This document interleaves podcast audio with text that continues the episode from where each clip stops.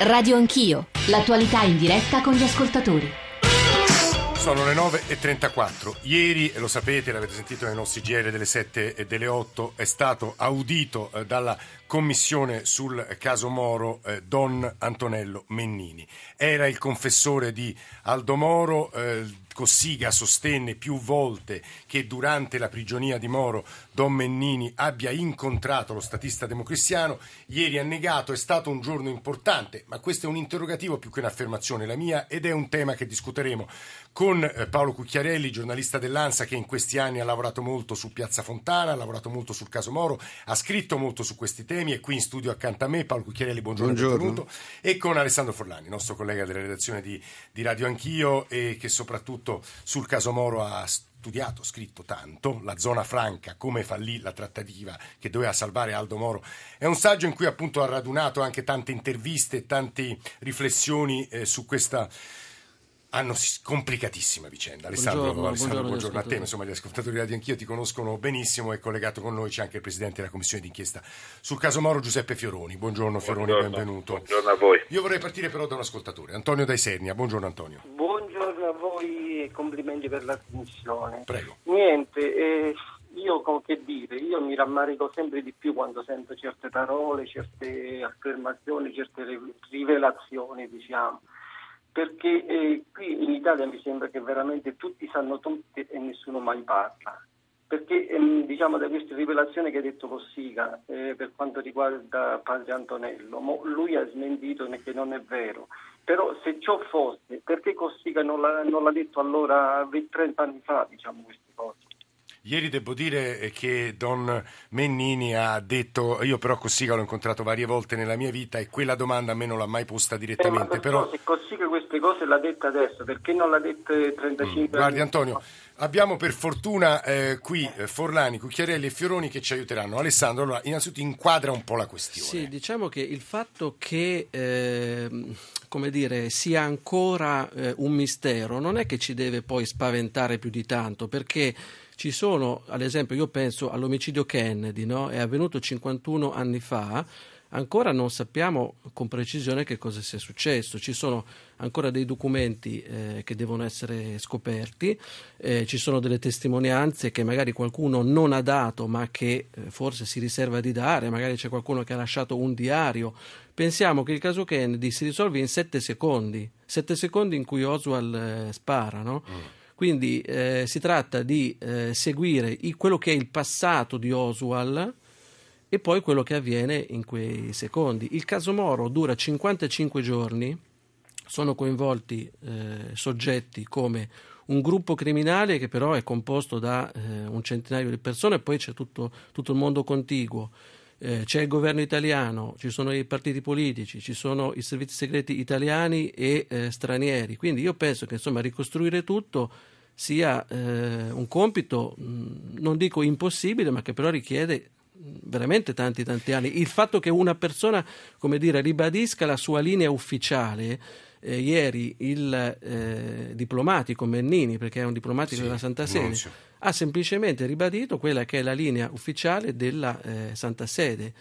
E, ricordiamola agli ascoltatori, Alessandro. La linea della Santa Sede è quella di aver diciamo, lanciato un appello umanitario, che è quello di Paolo VI, e poi di aver lavorato per eh, un riscatto. Però ecco, Mennini ha eh, sminuito il suo ruolo, cioè ha detto io semplicemente mi sono limitato a portare queste lettere e poi eh, ha anche in un certo senso sminuito il ruolo della Santa Sede, nel senso che ha detto noi abbiamo cercato di fare il riscatto, però eh, non siamo riusciti. Eh, le Brigate Rosse hanno anche loro la loro versione ufficiale, loro dicono noi volevamo fare la rivoluzione, la rivoluzione non è scoppiata, abbiamo chiesto di liberare dei nostri compagni, il eh, governo non ha accettato, abbiamo ucciso l'ostaggio.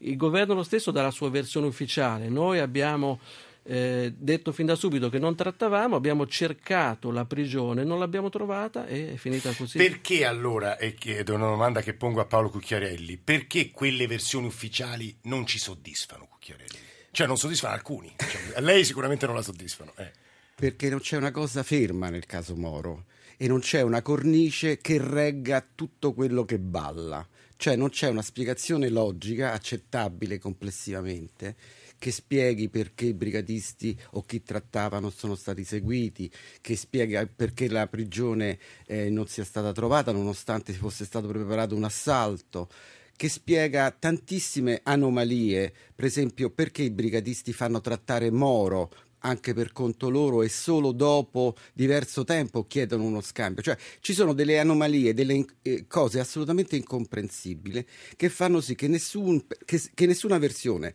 Stato, brigadisti, servizi segreti, eh, possa, possa, dare una spiegazione che occupa tutta la storia e la risolve. E anche Bennini ieri ha posto qualche interrogativo comunque. Cioè, tipo, restando quelli importanti esempio, per gli voglio dire, eh, lui dice che eh, non è andato dalle forze dell'ordine eh, quando l'hanno chiamato, eh, quando i brigatisti l'hanno chiamato, perché non si fidava, perché aveva eh, constatato che le forze dell'ordine erano disorganizzate. Quindi sembra voler dire che lui era per la trattativa, voleva aiutare i familiari a fare questa trattativa. Ah. Poi dice invece se io fossi andato nel covo, di sicuro allora mi sarei ricordato il eh, tragitto e avrei fatto intervenire poi le forze dell'ordine. Cucchiarelli e poi Fioroni. Eh, c'è un elemento che ieri mi ha colpito. Eh, Menini ha detto io sono andato sette volte in tribunale per essere ascoltato durante il Moro 1 e non mi hanno ascoltato. Come dire, io ero disponibile, ho capito che diciamo la mia testimonianza poteva squadernare la versione che si stava costruendo e ho lasciato stare. Questo lui l'ha detto due volte ieri ed è la cosa interessante perché è come se si dicesse qui nessuno ha la forza di, di buttare giù da solo un grattacielo perché il 9 maggio del 78 il caso Moro era un muretto. Con gli anni è diventato un grattacielo. È impossibile che una sola persona abbia la forza, la capacità e la determinazione di buttare giù un Quell'ambizione credo che ce l'abbia in parte la nuova commissione, perché la terza, se non sbaglio, Alessandro, correggimi perché io qui dico un sacco di fesserie, la terza commissione d'inchiesta la sul... La seconda specifica, la, la, la terza, terza diciamo generica, ah. sì. Eh, guidata dal, da Giuseppe Fioroni. Fioroni, lei eh, ieri Mennini ha negato di aver visto Moro durante la prigionia, però ha detto un'altra cosa che a suo avviso è importante, cioè ha rafforzato la tesi di un, dell'esistenza di un canale di ritorno fra le Brigate Rosse e i familiari. A suo avviso è questo, Presidente Fioroni, il dato importante di ieri? Intanto buongiorno. Buongiorno a lei di nuovo. Buongiorno. Due sole considerazioni rapidissime.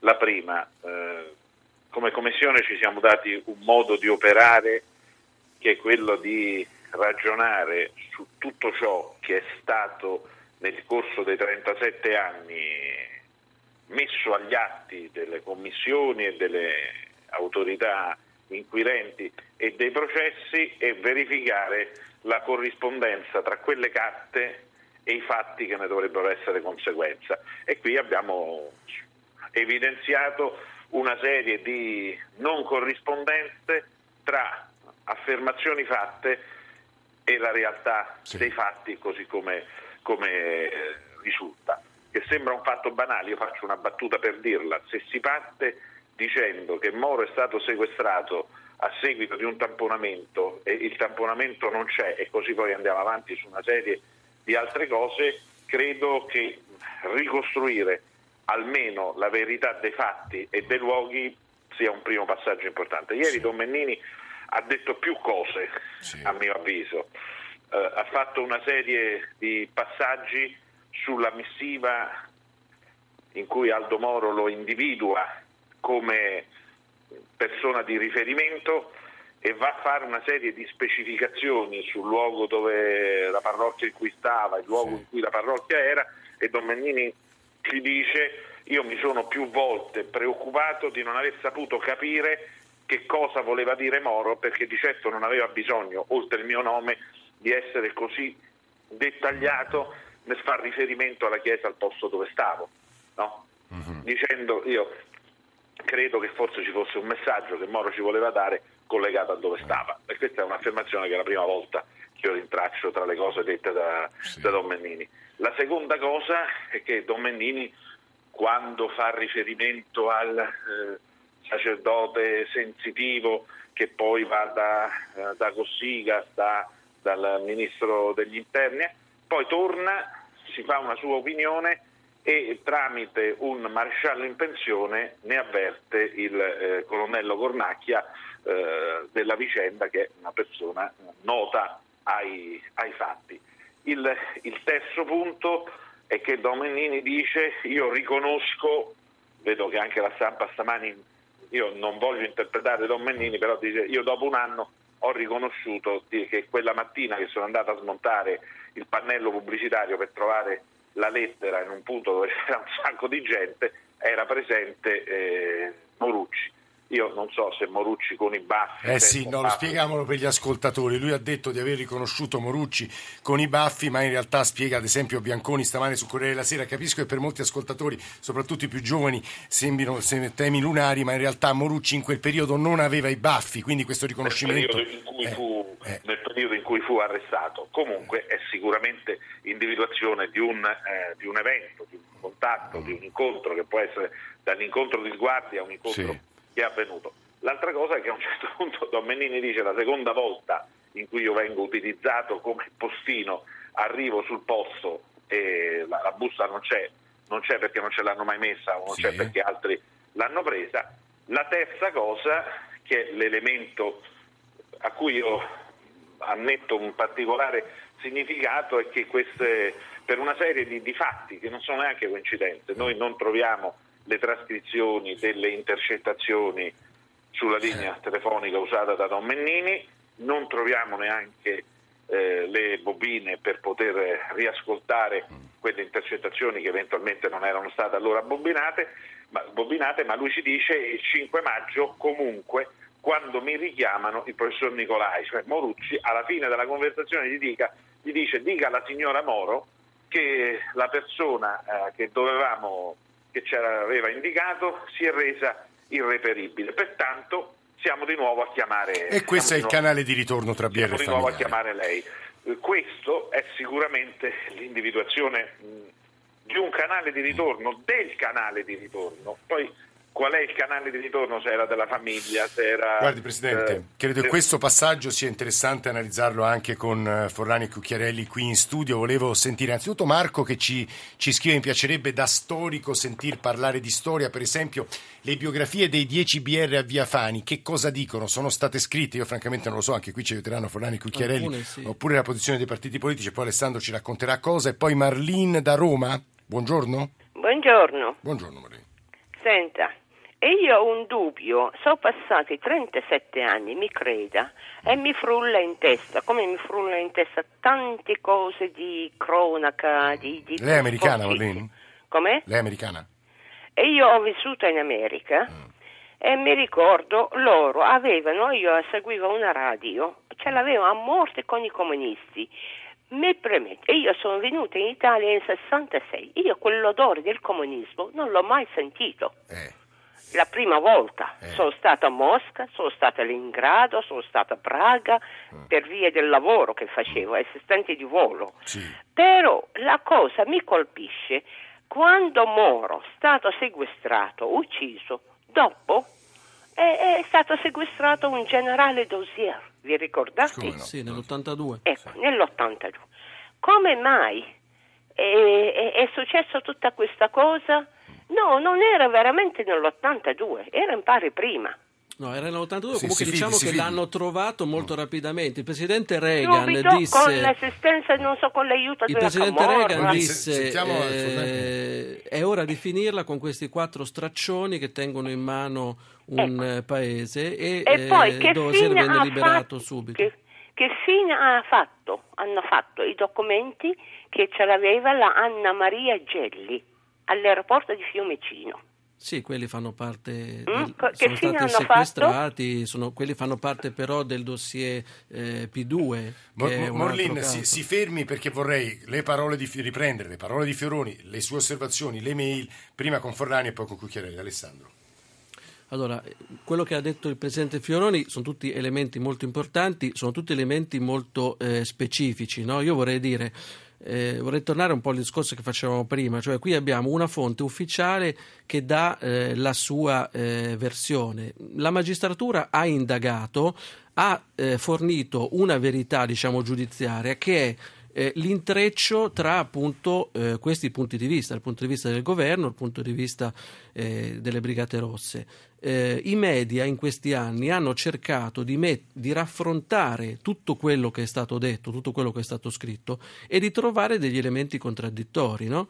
Ecco, di elementi contraddittori ce ne sono, ce, ce ne sono, ce ne sono tanti. Io adesso Paolo eh, ha studiato molto via Fani ha studiato molto anche via Caetani, cioè il primo e l'ultimo atto sono quelli eh, più importanti, perché sono quelli in cui vediamo l'influsso sulle Brigate Rosse di elementi esterni, eh, vedi appunto il caso della moto Honda sul quale lo vogliamo ricordare eh, sono state riaperte le indagini Cucchiarelli ha scritto che ci sarebbero stati a Via Fani due uomini dei servizi giusto Cucchiarelli? Sì, è un dubbio comunque che non è mio è nato dalla magistratura stessa perché la onda c'è sicuramente e i brigatisti hanno detto non era roba nostra, però la onda, dalla onda è stato, si è sparato contro un testimone, quindi eh, è un problema aperto, tanto che la magistratura pochi giorni fa ha detto andiamo avanti, approfondiamo, cerchiamo di capire. Alessandro, Poi c'è il problema appunto eh, finale, questo del canale di ritorno. Il canale di ritorno significa trattativa, significa persone che fanno questa mediazione. Ora noi appunto la versione ufficiale ci dice non è mai stata fatta nessuna trattativa. In realtà noi sappiamo da appunto testimonianze, ci sono documenti ci sono dei documenti che forse sono rimasti segreti. Sappiamo che, ad esempio, il presidente Cossiga ha lasciato un eh, diario che non è mai stato pubblicato. Io mi auguro che forse anche in Vaticano ci siano dei documenti che oggi sono ancora segreti che forse un giorno eh, saranno pubblicati. Io ripeto, non mi scandalizzo perché la ragione di Stato obbliga alla prudenza, no? per dire noi adesso qui a Radio Anch'io stiamo cercando di intervistare l'ambasciatore russo, non ci riusciamo. Perché lui fa il suo lavoro, perché lui fa il suo lavoro di ambasciatore, noi dobbiamo fare il nostro. Piano piano io spero che ci arriveremo. Paolo Cucchiarelli. E a me ha colpito una cosa, che ieri il Don Mennini ha detto guardate che eh, il segreto della confessione si estende sul fatto stesso che sia avvenuto, sulla logistica e, e su tutto quello che Quindi circonda... se l'ho confessato non lo dirò. Esatto, esatto. Io sono andato per curiosità ad andare a leggermi il codice 983 e 984 del codice di diritto canonico che dice chiaramente che soltanto i peccati eh, eh, che il confessore apprende durante il sacramento po- sono coperti dal segreto. Tutto il resto, la logistica, cioè il, è come se Domenini ci dicesse io ho fatto esattamente quello che voi mi dite, ma io non lo posso dire, non ve lo posso dire, non ve lo dirò e, e, e lo copro, ha detto lui, con un diritto divino da cui neanche il Papa può sciogliermi. Eh, oh, questa è una interpretazione del tutto personale di Don Mennini perché eh, diciamo non c'è, non c'è, una norma che lo obblighi a dirci eh, se lui ha eh, diciamo per esempio eh, raggiunto la prigione con un casco, con una benda, quindi non sa do- ed è entrato in un luogo che non sa dove è. Quindi questo è un Prima po' la cosa contraddittoria. Fioroni, aveva anche una notizia da darci. eh, No, non era una notizia, portato... un, esempio, eh, eh. un, esempio, di quelle piccole cose che non quadrano. No? I brigatisti, ho qui due libri eh, scritti da personaggi che hanno tenuto in prigione, fra virgolette, a Montalcini ufficialmente, eh, Moro, e raccontano che questa prigione doveva essere alimentata con un condotto d'aria perché era così stretta, piccola e la reazione era così eh, deficitaria che la notte dovevano lasciare aperta la, eh, la, porta e dovevano far sì che l'aria fosse immessa in questo budello dove era Moro. Solo che le perizie fatte il 9 di maggio, immediatamente dopo, ci dicono che nel corpo di Moro c'è una forte presenza di nicotina. Mm nelle urine e che naturalmente questa nicotina è stata acquisita dal corpo nei giorni immediatamente precedenti perché, perché naturalmente viene smaltita. Quindi lui dice ehm, ha fumato molte sigarette o è stato in un ambiente saturo di fumo di sigari e sigarette, il che è del tutto assolutamente incompatibile con la ricostruzione data dai brigatisti, perché Moro lì e, e Moretti entra e si toglie il, il passamontagna dicendo ma lì si soffoca, non si può stare.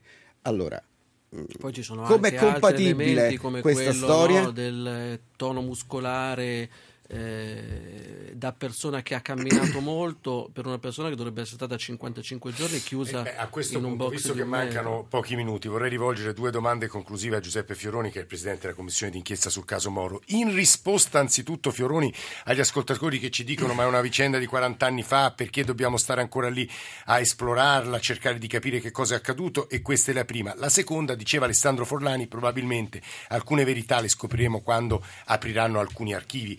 50-70 anni, Alessandro, qual è il termine? Ma in Italia dovrebbe essere 30, però non c'è ancora la legge diciamo, attuativa, non ci sono ancora le normative. Però io penso, ad esempio, al Vaticano, e magari si apriranno tra un secolo o due, se ne occuperanno i nostri discendenti. Pro- Però pro- forse sarebbe interessante la notazione che ha fatto Alessandro sul diario di Cossiga. Io credo che se si studia un pochettino si può capire dove sta il diario di Cossiga, depositato per 50 anni. La commissione d'inchiesta ha il potere di andarlo a Fioroni. Fioroni, per chiudere, tante sollecitazioni per lei.